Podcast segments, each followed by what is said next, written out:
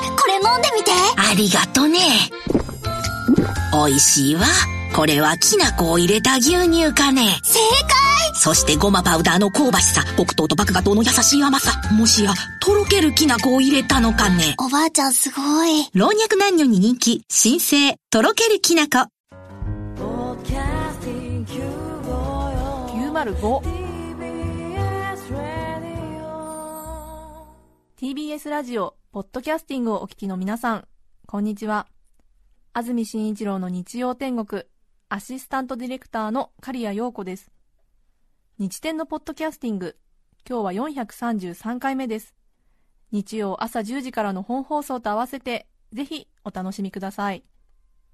それでは、1月24日放送分、安住紳一郎の日曜天国、メッセージコーナーをお聞きください。さて今日のメッセージはこちらです。私の勝手な思い込み。葛飾区の葛飾区北斎さん51歳男性の方ありがとうございます。います。私の勝手な思い込み。子供の頃家族での外食がレストランだと2歳上の姉がマカロニグラタンをよく注文していました。家で食べるのと違い緑色の細かなものがパラパラと振りかけられていて小学校低学年の小生にはそれまでの食生活の中からあれだなと思い当たるものがありましたので 家でグラタンが出てくると青のりをかけ食べるようになりました。青のりじゃないよねあれパセリだよね。す。すごいね。小学校低学年の小生には あれだなと思い当たるものがありましたので家でグラタンが出てくると青のりをかけて以来食べるようになりました。はい。数年後その姉にどうしてお前は青のりをかけて食べているのと聞かれた時は驚きました。味の方はまずくなるわけではないのでもしよかったら試してみてくださいませ。抜群に美味しくなるということでもありません。彩りね。彩りね。確かにね。なかなかねでもねいや真似するのはいいことですよね。そうです。ミネラルもね、ね。取れるし。はい。はい。草加市のゴゴリンゴさん女性の方ありがとうございます。ありがとうございます。私の思い込みはい。今週上司の勧めで社外の研修を受けました今週ってことはそうですね先週ってことかなはい。上司の勧めで社外の研修を受けましたはい。いろいろな企業の方が100名ほど集まって朝からみっちり講義です講義が始まる前に会場スタッフの方が今日の予定などを一通り説明をしてくれましたそれ自体はよくある光景なのですがスタッフの案内が、えー東京会場の方は扉を出て右側のトイレをお使いください。東京会場の皆さんは書籍の割引販売がありますなど大手保険会社の方に向けて語りかけます。それを聞いて私ははあ今日は東京会場は団体で参加してるんだな。結構受講料の高い研修なのにすごい会社だなと感心していました。そうですね。東京会場ってすごいあれですよね。え超就職人気ランキングで常に、ね、しばらくトップを走ってましたね、私たちの頃ね。そうね。かっこいいですよね。東京マリン。えね。その後昼休憩になるとまたスタッフが来て東京会場の方は お弁当がございますと案内していましえ。た。おそこで私はあれれとなりました。私も研修を申し込んだ時にお昼ご飯がつくと言われたのです。はい。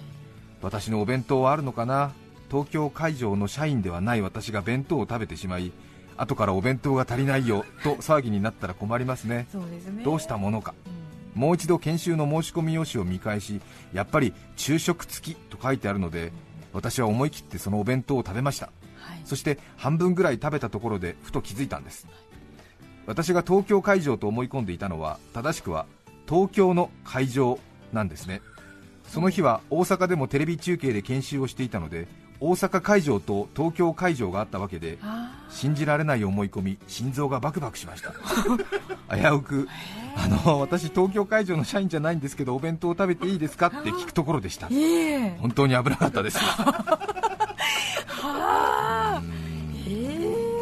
ちょっとそのね緊張感が分かりますよわね、かりますね。うんうんうんそのアナウンスももう大阪にまで流れちゃうから。そうですね、まあ、東京会場の方でも確かに似てますよね、なんかね、そうですね。広島会場東京会場横浜会場ですよね。そうですね、え。ー東京の会場の方はみたいなこちらになりますね。大阪の会場の方はとかそういうことですよね。ただやっぱりちょっとこのあの他の企業の方が来てるっていうこととそのねそうですよそうですよ。東京会場みたいなおーみたいな。すごい。っていう感じのちょっとあれがあってね。そうですいいねですねこういう思い込みはね。えピリッとしますよ。ーもう本当これ80回目ぐらいですけどこの話してもいいんですか？私の大好きな話。あのやる気満々の話。あの吉田照美さんの番組で「やる気満々」っていうラジオ番組ありましたよね、であの番組でよくバスツアーをやってらっしゃいましたよね。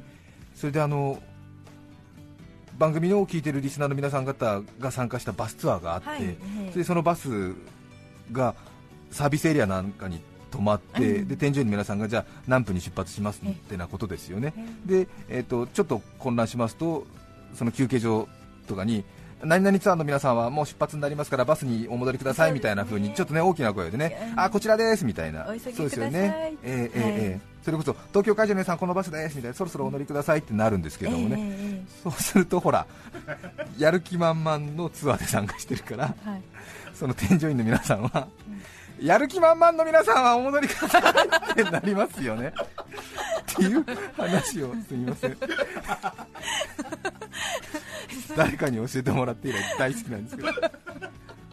やる気満々の皆さんもう出発しますよ。ごめんなさい。他の番組の話で盛り上がる話を勝手に持ってきて。確かに、ねえ。出発しますよ、やる気満々の皆さん。あちょっと振り返っちゃいますねね。周りの人。え？そんなに？そんなに？やる気満々の人いるわけ？みたいな、俺も結構やる気みなぎってんだけど、俺は違うのかな？みたいなことになりますよね。大好きなんだその話が。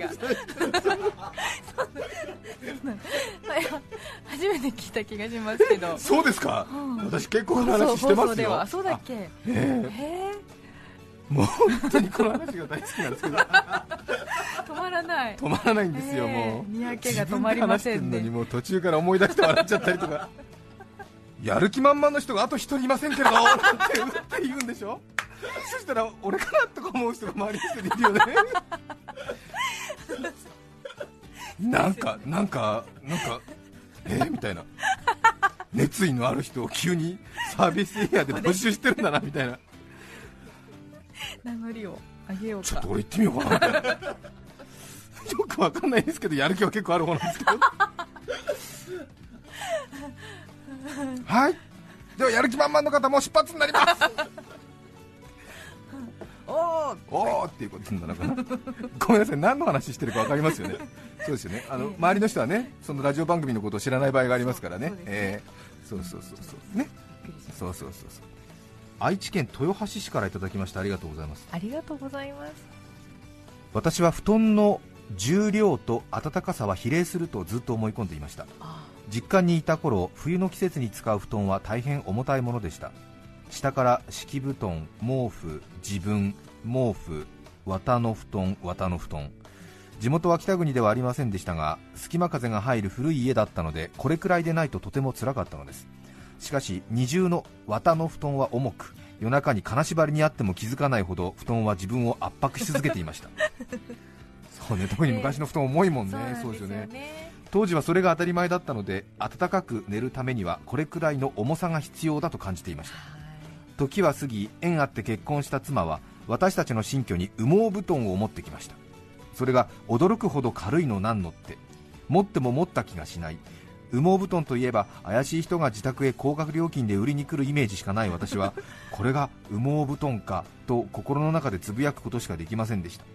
嫁さんはこれで冬を乗り切るつもりなのか？嫁さんは騙されたんじゃないのだろうか？心配を抱えながら迎えた冬の日羽毛布団のデビューです。恐る恐る布団の中に入るとそれが暖かいのなんのって。しかも体は自由です。まるでアルプスの少女ハイジの干し草の布団のよう。何なのだこれは。これが羽毛の力なのか。こうして私の既成概念は粉々に砕け散ったのでした。私の思い込みでした、うん。これはね。そうですね。はい。あとそういう私も思い込みで羽毛布団の内側に毛布と思ってたら羽毛布団の最後に毛布なんですよね。みたいですね。しかも 夏でも羽毛布団っていいらしいんですよね。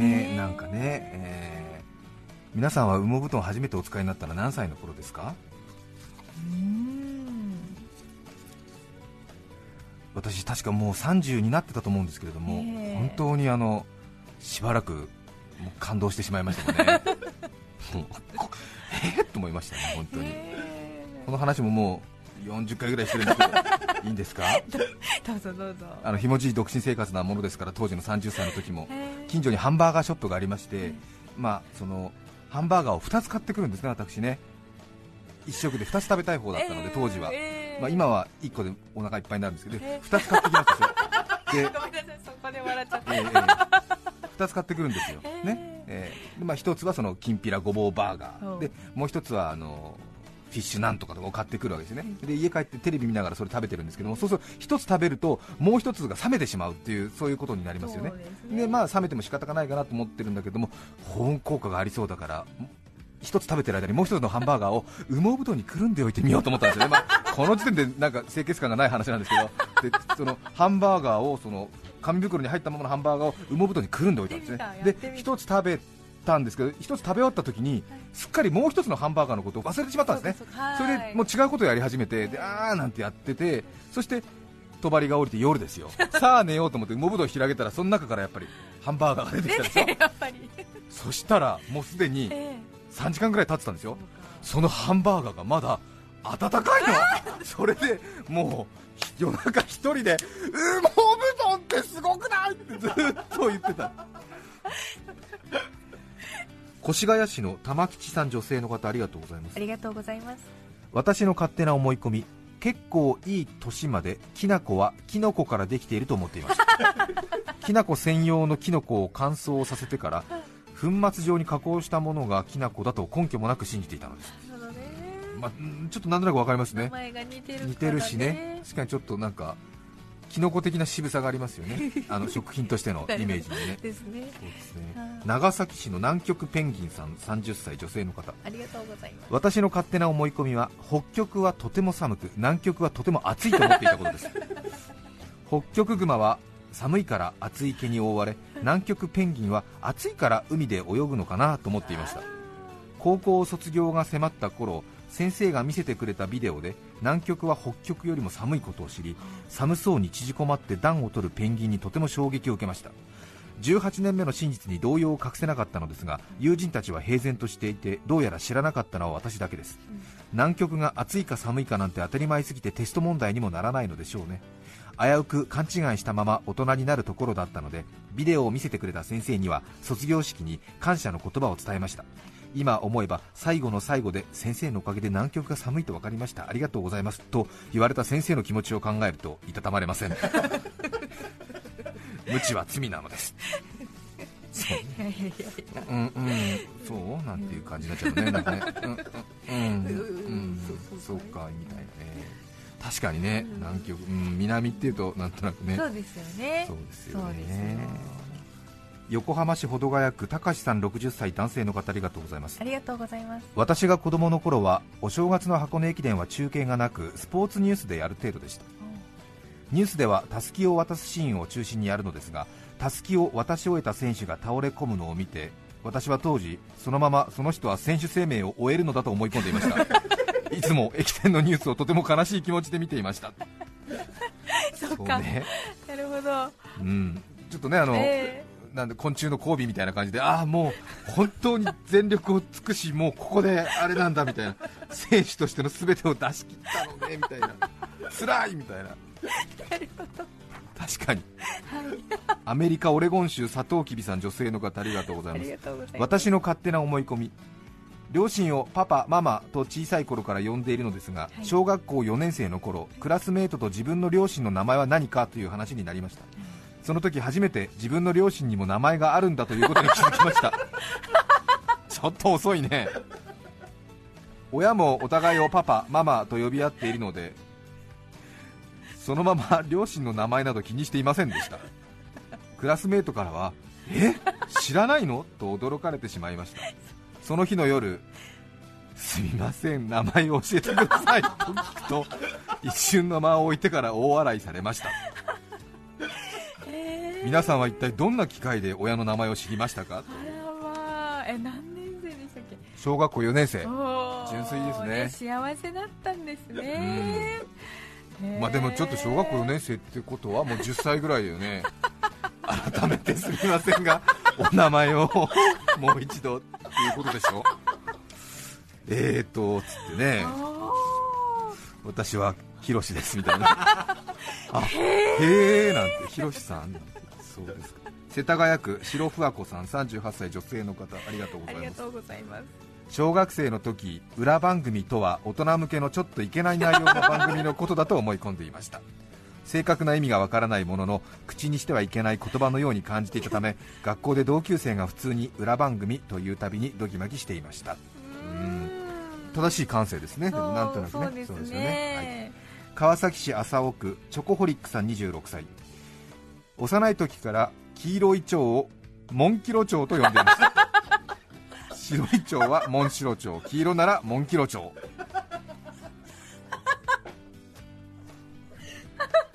ある年モンキロチョウの漢字は何かなと疑問を抱き調べた結果自分の思い込みを自力で修正しました。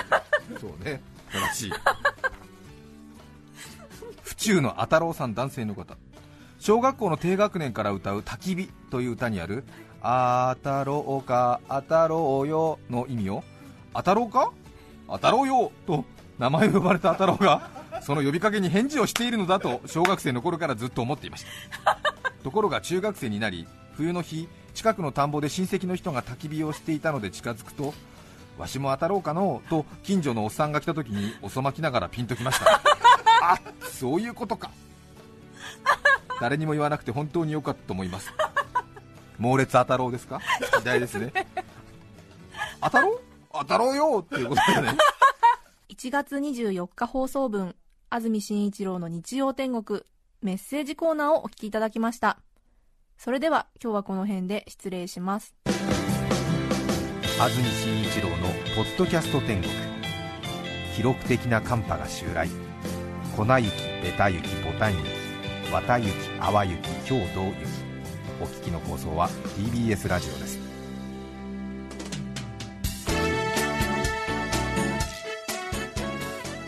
さて来週1月31日の安住紳一郎の日曜天国。メッセージテーマは「寒さと私」ゲストは恐竜専門家恐竜くんです。それでは来週も日曜朝10時 TBS ラジオでお会いしましょう。さようなら。安住紳一郎の「ポッドキャスト天国」これはあくまで試供品皆まで語れぬポッドキャスト。ぜひ本放送を聞きなされ。TBS ラジオ954 905